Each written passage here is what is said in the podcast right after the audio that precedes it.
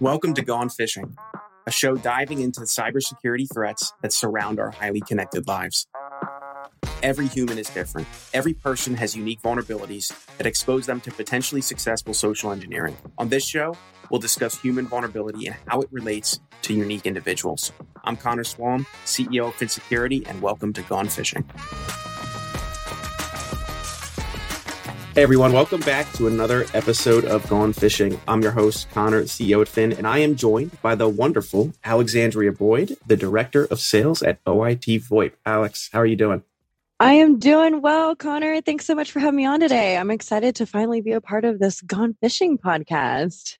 Gone Phishing. It's been a while. I feel like two years ago, I met you at your first conference, which was like three days after you started with with Ray and OIT. Is that do I am I remembering that correctly? It was was not three days after I started, but I did. Um, I asked to jump in the trade so, trade show circuit pretty early on because I am I am not new to the world of trade shows, so I did hop in pretty quick there. But yeah, that's awesome. For folks who have no idea who you are, haven't met you, why don't you tell us a little bit about yourself? Absolutely. So, like you said, my name is Alexandria Boyd. I am the director of sales over at OIT VoIP. Uh, we provide uh, partner programs for MSPs for unified communications. Uh, a little bit more about me. Um, I'm an eccentric bird. I like to travel a lot. I have been all over. Um, traveling is one of my many passions. Uh, also, fun fact, I like to spin fires. So that's a fun one that not a lot of people know and it's kind of different. Like with the the rods of fire. Yeah. Yeah. That's crazy. I would never do that. it's I'm a fire sign, Connor. Come on, you should have known this. Uh, your your hair is red like fire as well, so I guess it's on brand, and I should have expected it. Yeah, I, I am. A, I'm the living brand for OIT. I'm just walking living brand. You, it's you and Simon, and yeah. maybe a little, maybe a little bit of Danny in there. Yeah, there we go. For uh, so today, you wanted to talk about past work traumas, uh, talks, past work trauma talks, building trust with your direct reports during new employee onboardings. How do you do that? Yes. So this uh, was something that was recommended to me by my mentor, Tracy, that works over at Huntress. So um, she said that it's something that she does when any of her new hires come on board, especially with her direct reports. Um, I thought it was such a great idea that I, I wanted to introduce it to my team as I was growing my sales team. So I did. And the results were just truly remarkable with the trust that it builds with your direct reports and how seen and heard that they feel. And they just feel more comfortable coming to you with things afterwards as well, uh, were all things that I noticed after instating it.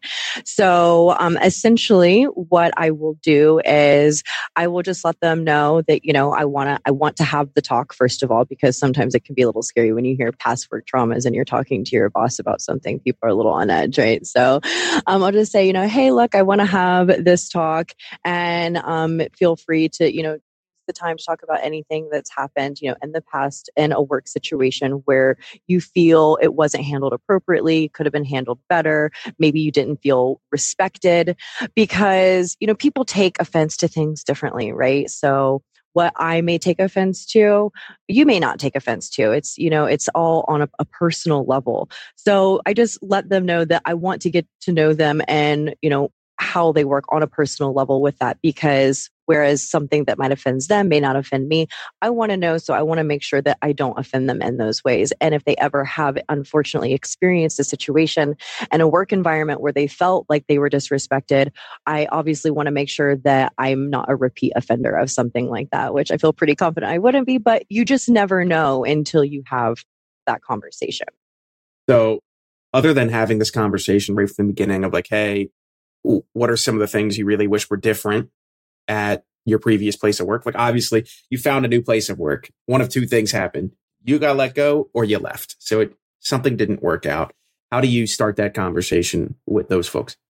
So basically, like I just said to you, so I'll just say, hey, look, you know, I, I want to make sure if you've ever experienced anything in a past work situation where you felt like you were disrespected or you weren't seen or heard or you feel like it could have been handled better, I want to know about it so this is the time and space that we have to kind of have that discussion. And uh, furthermore, just anything that, you know, they may feel that is off putting to them as far as management styles. I'll talk about that as well in the conversation.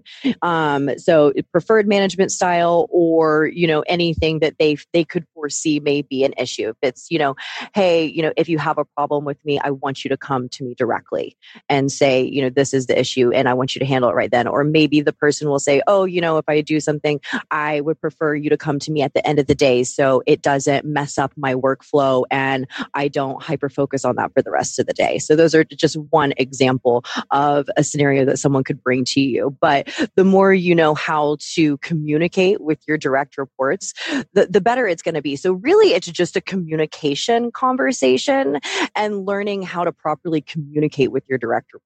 What would you say, like how much of your of, of your job as a manager is having those conversations versus like when most people think of a manager, they're like, oh, they look at spreadsheets and they make sure X, Y, and Z are happening. And, and now you're bringing up this, like, uh, actually, you know, your job is to manage the relationships, make sure everyone's, you know, I want to use the word honky dory, but like that feels like I'm old if I say it like that. Everyone's having a good time, right? They're, they're not feeling, like you said, disrespected. They're feeling valued, appreciated, like they're contributing to something that the company values.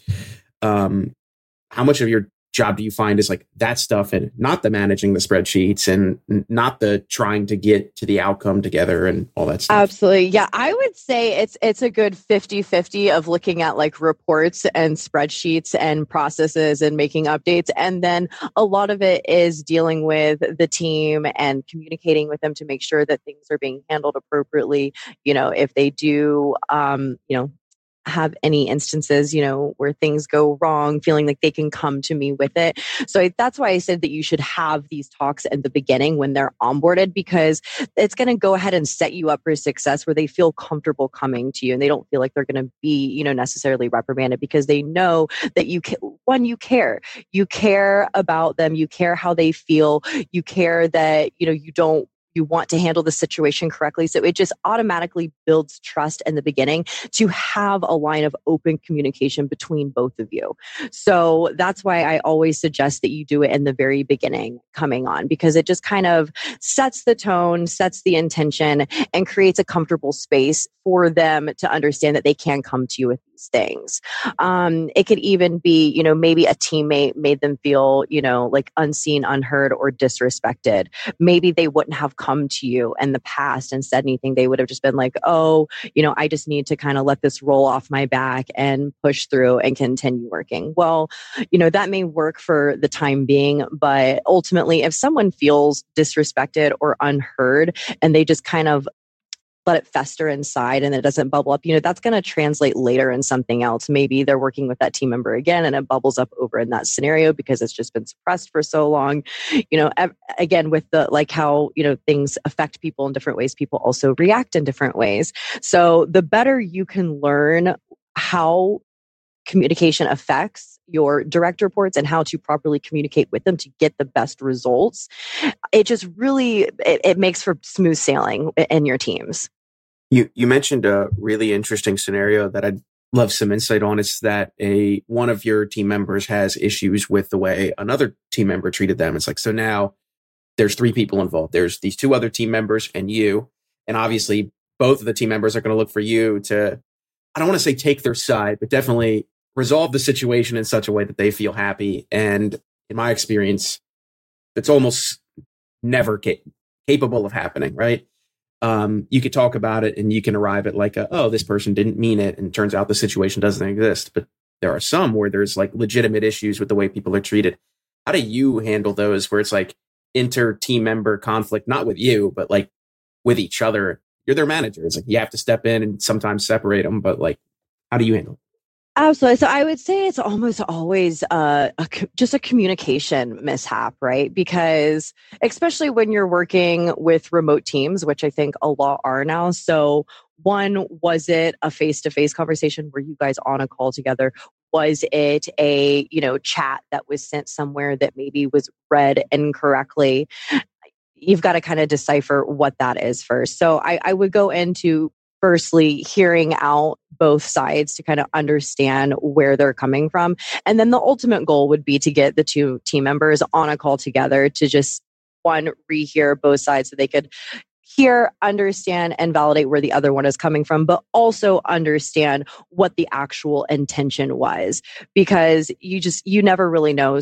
Just like when you send a text to one of your friends and someone could read that like, one way which you ter- totally meant it somewhere so something else you know what i mean? So if you're say hey you know um I'm trying to think of a, a, good example here, but you know how text messages can be mis- misunderstood. So same thing when you're working with your teams and you're shooting over chats or whatever it is for how you communicate, whether it's in Slack or Teams or Zoom, whatever it is, you want to make sure that you're properly communicating everything. So I think that's why it's so important to have the initial conversations with your direct reports because you're going to better understand how to communicate with them. So obviously your team members aren't going to, you know, always know the best way to communicate with each other, but if you know how to communicate with all of your team members and you do have little things that bubble up to the surface like this, you can better handle it and kind of be a good middleman to reach a better outcome for them. Because people, you know, maybe they had a bad day, maybe they didn't get a good night of sleep and they just took it the wrong way. You never really know. But to really resolve the issue, you have to get in there and uh, know how to communicate to figure it out. The communication is really key. That makes sense. There's actually a really funny Key and Peele skit all about this where uh, uh, Jordan Peele and Michael uh, Keegan Key are all are on different sides of text messages. One of them's getting super angry. The other is like blissfully unaware. It's like, oh, this is going to be awesome. I'm hanging out with my friend. And then it, it just ends up being real funny. Highly recommend going and, wa- and watching that.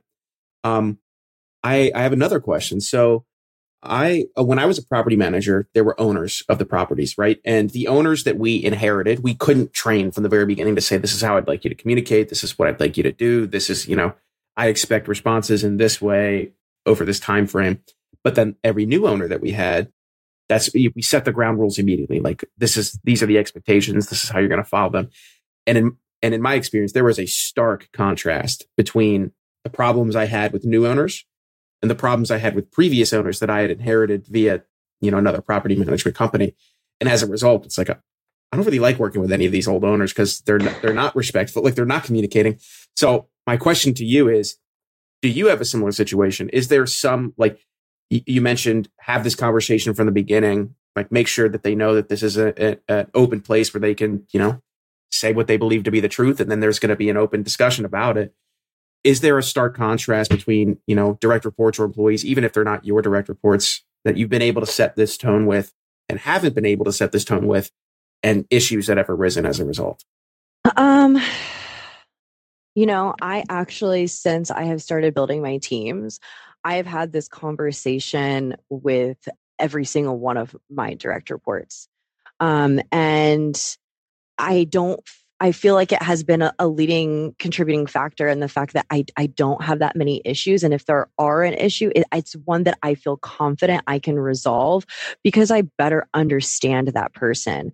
Um, even if you're not having it on the new employee onboarding when they directly first come in, um, let's say, you know, maybe you have a team member that transfers departments or in my case i um, i kind of took over a, another department. So i have sales and client success. So um, most of the people and, and client success were obviously already there. I didn't build that team myself but i still went in and i set meetings with each one of the employees for that department and we had the conversation. And just opening that door to have the conversation you know you learn you learn so much about your director your direct reports. You would be amazed at how open they kind of get on these calls. Because in the beginning i, I didn't ex- expect a whole lot of them because it could be scary to say hey look you know to just to talk about uncomfortable situations. People don't really enjoy having those uncomfortable situations. So i was kind of expecting it to be a little bit like pulling teeth essentially in the beginning. Yeah. But I didn't have to. They came on and they were like, you know, thank you so much for opening the door for this conversation. I feel like they really respected me for having it for them. And they were very willing to be open and say, hey, look, you know, these things have happened in the past and this is how it made me feel. And thank you so much for caring enough to even ask about it. And, you know, I've taken little tidbits from each one, which obviously I'm not going to share on this call because that's that's yeah. private information, but I've taken little yeah. tidbits from each one and, you know, I'll just make notes on how to best communicate and what their preferences are with the communication. So, you know, I, I do feel like it has been such a big part of my success with my direct reports. And that's why I wanted to come on today and talk about it. Um, I was so excited after I did it with my, my sales team and I had such great feedback from it that I actually took it to our manager meeting and I was like, hey, look, everyone needs to do this because this was just something that you know my mentor recommended that i start and i was like oh i love this this is this is such a great idea and so i did it and i had such great feedback that i actually took it to our our management i said everyone needs to do this so now our entire company does it that's awesome. Uh, I find that sometimes people confuse, depending upon their previous work situations, they confuse like honest questioning, sometimes very intense questioning of like, why did you do these things? Why didn't we get the results? Um, and then disrespect. It's like a lot of times people cross their wires. It's like, hold on. It's like somebody trying to get to the truth here of like, did we do all these things to waste our time because they didn't lead to the result we want? Or did we do them incorrectly? because there wasn't enough support, whatever.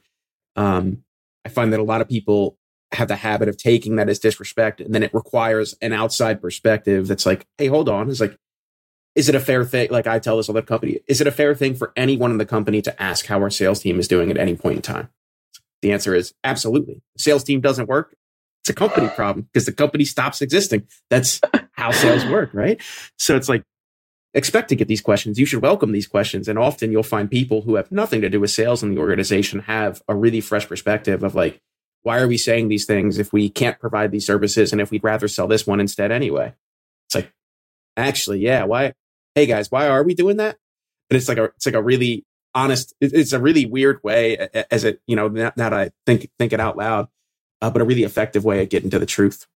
Absolutely. So, for um well thank you for being here uh, alex and for folks who wanted to connect with you or connect with uh, oit how would you suggest they do that yeah absolutely i will send over the link for my linkedin for anyone that wants to connect with me on there or if you want to shoot me over an email really simple just alex at oit.co awesome uh, for folks listening or watching we'll have links to all that in the show notes feel free to connect with alex uh, and you'll probably see her here on the conference circuit you'll see you'll see alex somewhere for sure uh, but thanks so much for being here, Alex. This was a blast. Absolutely. Thank you so much for having me, Connor. All right. Talk to you soon. Bye. Thank you so much for listening. If you want to find out more about creating high quality security awareness training campaigns that engage employees and change their habits, then check out Phin Security at phinsec.io or click the link in our show notes. Thanks for fishing with me. See you next time.